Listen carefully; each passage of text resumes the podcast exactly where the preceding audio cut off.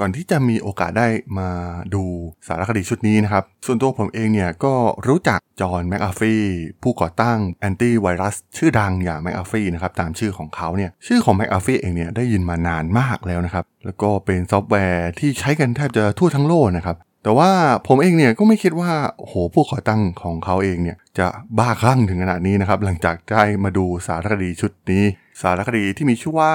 Running with the Devil The Wild World of John McAfee นะครับ ซึ่งได้ออกฉายทาง Netflix นะครับ สารคดีความยาว 100 นาทีเรื่องนี้เนี่ยรวบรวมเรื่องราว การเดินทางของจอห์นแมคคาฟี่นะครับ ผ่านประเทศเบลีซและที่อื่นๆ ซึ่งนำไปสู่การฆ่าตัวตายที่เป็นข่าวในประเทศสเปนนะครับ ในท้ายที่สุดแล้วยอดอัจฉริยะทางด้านคอมพิวเตอร์อย่างแมคอาฟี่มันมีความน่าสนใจอย่างไรนะครับ ถึงต้องมาทำสารคดีชุดนี้ไปรับฟังกันได้เลยครับผม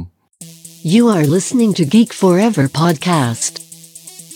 Open your world with technology.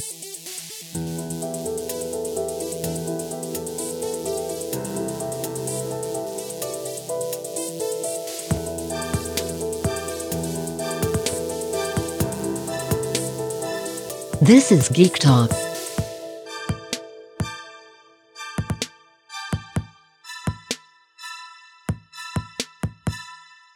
สวัสดีครับ ผมดนทลาดนจากดดนบล็อกนะครับ และนี่คือรายการ Geek Talk นะครับ วันนี้จะมาพูดถึงสารคดีชุดหนึ่งนะครับ เป็นกึ่งเรียลิตี้ที่ถ่ายทอดเรื่องราวอีกแง่มุมที่น่าสนใจของจอห์นแมคอาฟีนะครับ หลายๆ คนน่าจะคุ้นชื่อนี้ดีอยู่แล้วนะครับแมคอาฟีแอนตี้ไวรัสชื่อดังนะครับ ที่โอ้โหดังมานานแล้วนะครับ เป็น 20 ปีแล้วนะครับ ผมรู้จักแมคอาฟีเองเนี่ยก็ตั้งแต่เด็กเลยนะครับ ซึ่งก็มีคนใช้งานอยู่ทั่วทุกมุมโลก ส่วนตัวเองเนี่ยก็ไม่ได้เคยได้รับรู้ประวัติของตัวแมคอาฟี่มาก่อนนะครับ ถือว่ามีประวัติที่น่าสนใจอีกคนหนึ่งนะครับ เป็นนักเทคโนโลยี เป็นนักเขียนโปรแกรม นักธุรกิจ ชีวิตของเขาเองเนี่ยเรียกได้ว่าพลิกผันหลาย ๆ อย่างนะครับ เกิดในรัฐเวอร์จิเนีย มีแม่ชาวอังกฤษและพ่อชาวอเมริกัน ซึ่งเป็นคนติดเหล้านะครับ แล้วก็มีข่าวว่ายิงตัวตายไปเมื่อแมคอาฟี่เองเนี่ยอายุได้ 15 ปี ตัวแมคอาฟี่เองเนี่ยก็ได้เข้ามาศึกษาต่อในระดับปริญญาเอกสาขาคณิตศาสตร์ที่ Northeast Louisiana State College นะครับ แต่ว่าเขาก็ถูกไล่ออกจากโปรแกรมนี้ไปในปี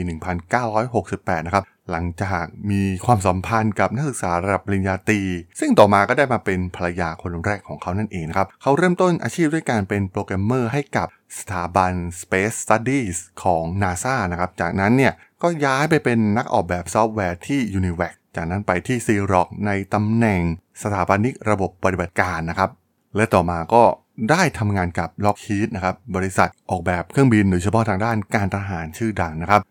หลังจากนั้นเนี่ยในปี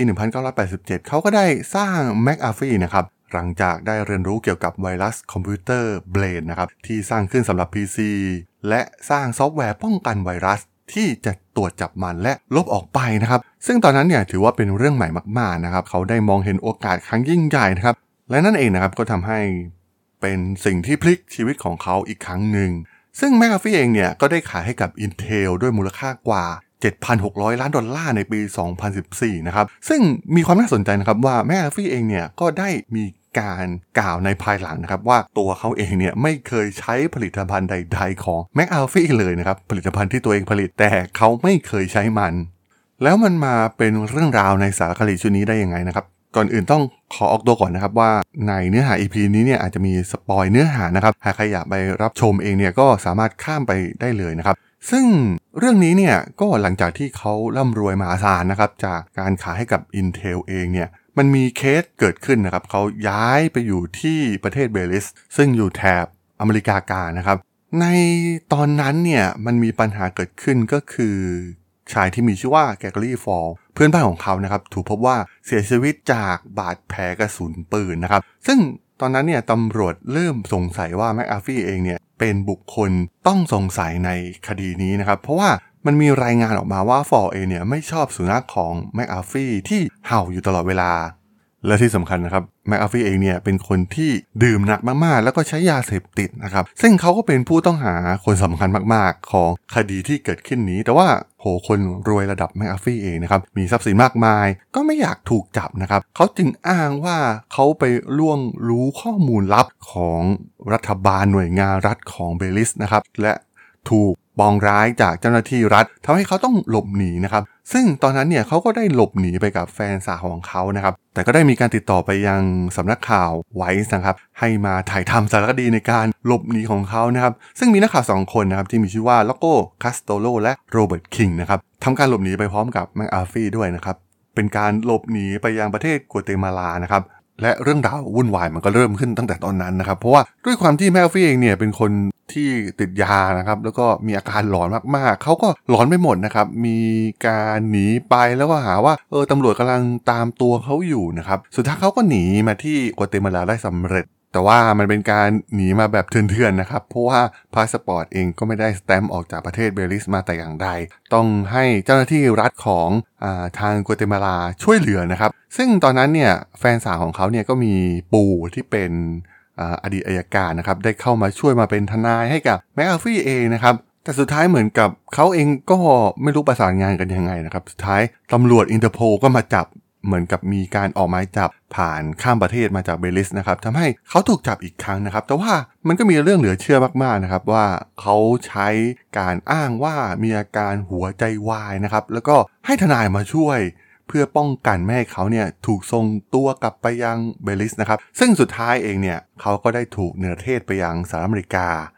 หลังจากนั้นเนี่ยก็มีการตัดกลับมาที่อเมริกานะครับเขายังสร้างเรื่องบ้าๆบอๆมากมายนะครับ คนรวย แล้วก็ไม่รู้จะใช้เงินทำอะไรนะครับ ก็หมดไปกับการดื่มแอลกอฮอล์การเล่นยาต่างๆนะครับทำให้ตัวแมคอาฟี่เองเนี่ยหลอนมากๆนะครับในปี 2016 เนี่ย ถึงขั้นที่เขาเนี่ยประกาศเสนอชื่อชิงตำแหน่งประธานาธิบดี ในฐานะผู้สมัครของพรรคไซเบอร์นะครับ ก่อนที่จะเปลี่ยนชื่อเป็นพรรคเสรีนิยม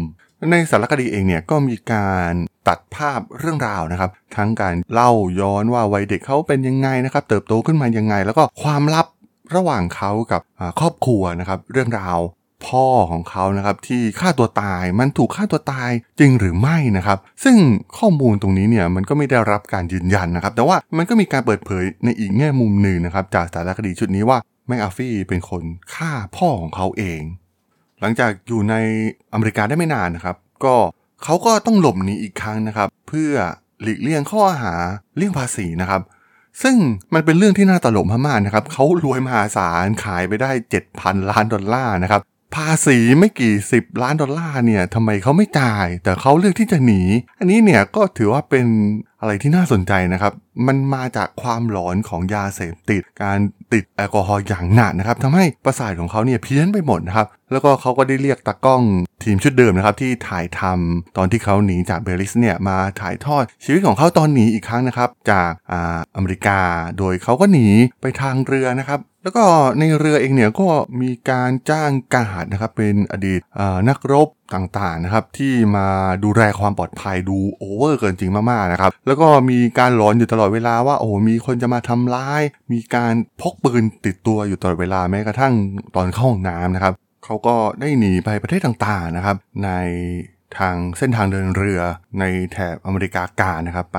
สุดท้ายไปถูกจับน่าจะเป็นประเทศสาธารณรัฐโดมินิกันนะครับ แล้วก็ถูกส่งตัวอีกครั้งหนึ่งนะครับ เพราะว่าตัวแมคอาฟี่เองเนี่ยก็มีพาสปอร์ตทางฝั่งยุโรปอยู่นะครับ สุดท้ายก็ได้ย้ายไปที่ประเทศสเปนนะครับ แล้วก็ไปใช้ชีวิตเหมือนเดิมนะครับ แบบสุดเหวี่ยงมากๆ ทั้งการปาร์ตี้การเล่นยาเสพติดนะครับ ใช้ชีวิตเหมือนเดิมเด๊ะๆนะครับในประเทศสเปน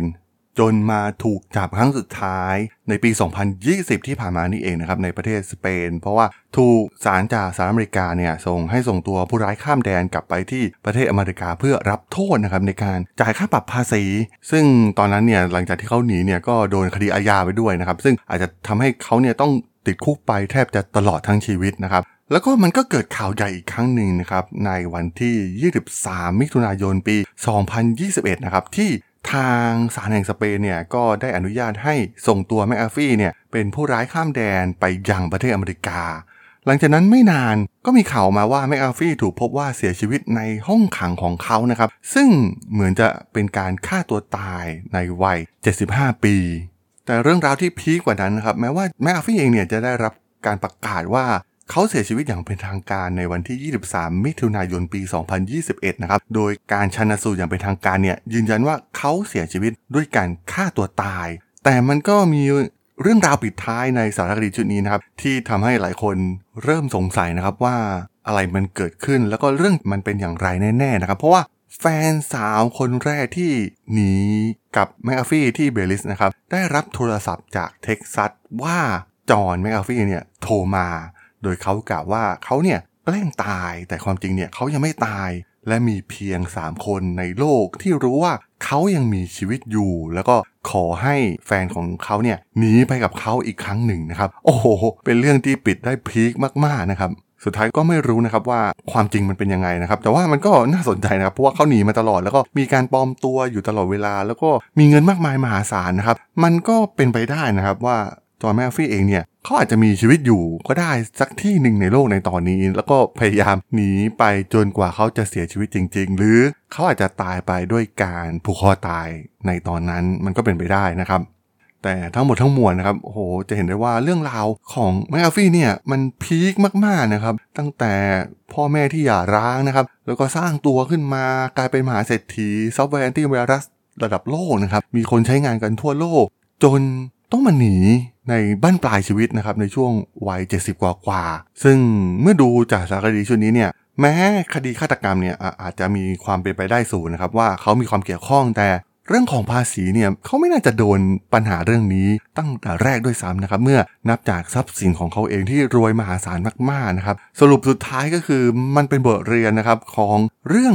ยาเสพติดเรื่องแอลกอฮอล์นะครับที่แมคอาฟี่เนี่ยติดอย่างหนักทำให้ส่วนตัวผมก็มองว่าเขาเนี่ยเกิดอาการหลอนไปมากๆนะครับ ความจริงเขาควรจะมีชีวิตสงบสุขสบายๆสักที่แห่งหนึ่งบนโลกแบบสบายๆนอนบนกองเงินกองทองนะครับ ลูกหลานก็สบายกันไปนะครับ เพราะว่าทรัพย์สินมหาศาล แต่ต้องมาใช้ชีวิตบ้านปลายที่น่าปวดหัว แล้วก็ดูแบบไร้สาระอย่างนี้นะครับ นี่คือพิษของยาเสพติดนั่นเองครับผม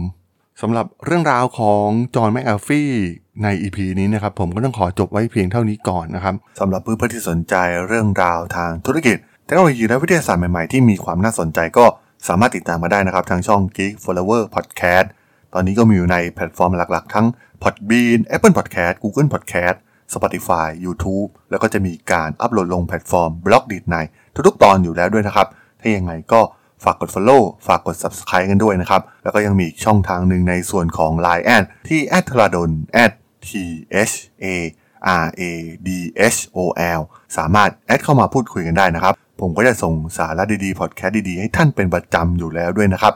ถ้าอย่างไงก็ฝากติดตามทางช่องทางต่างๆ กันด้วยนะครับสำหรับใน EP นี้เนี่ยผมต้องขอลากันไปก่อนนะครับ เจอกันใหม่ใน EP หน้านะครับผม สวัสดีครับ